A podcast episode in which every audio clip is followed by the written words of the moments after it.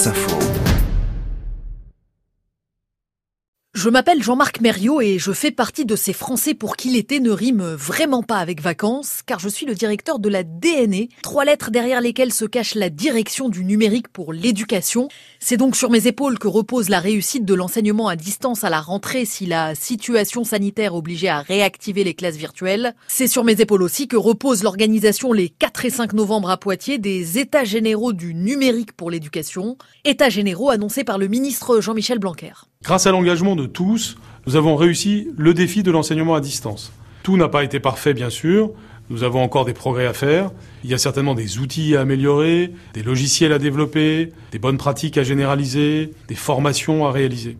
C'est pourquoi j'ai souhaité engager dès maintenant l'organisation des États généraux du numérique pour l'éducation. Ils permettront de tirer tous les enseignements de cette période inédite de façon à bâtir le numérique éducatif de demain. Une consultation sur Internet est organisée en ce moment par le ministère de l'Éducation nationale. Des contributions en ligne se dégagent deux défis principaux. D'abord, la question euh, matérielle pour les foyers qui ont plusieurs enfants et un seul ordinateur ou tablette, question qui se pose d'ailleurs aussi pour les enseignants, d'où cette prime qui verra le jour à la rentrée pour équiper euh, chaque élève et chaque professeur, prime dont le montant est en discussion avec les syndicats.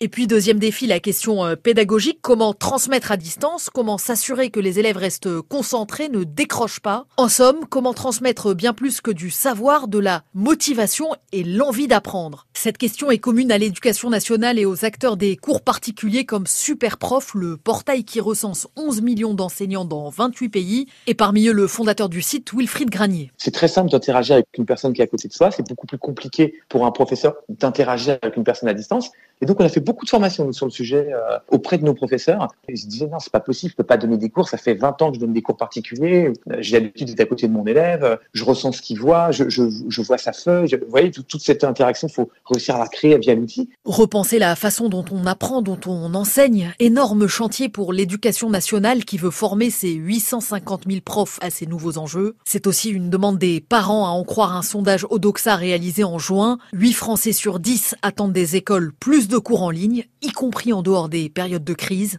Les élèves, eux, ont pris le pli à en croire le succès des classes d'été lancées par euh, Wilfried Granier et son site Superprof.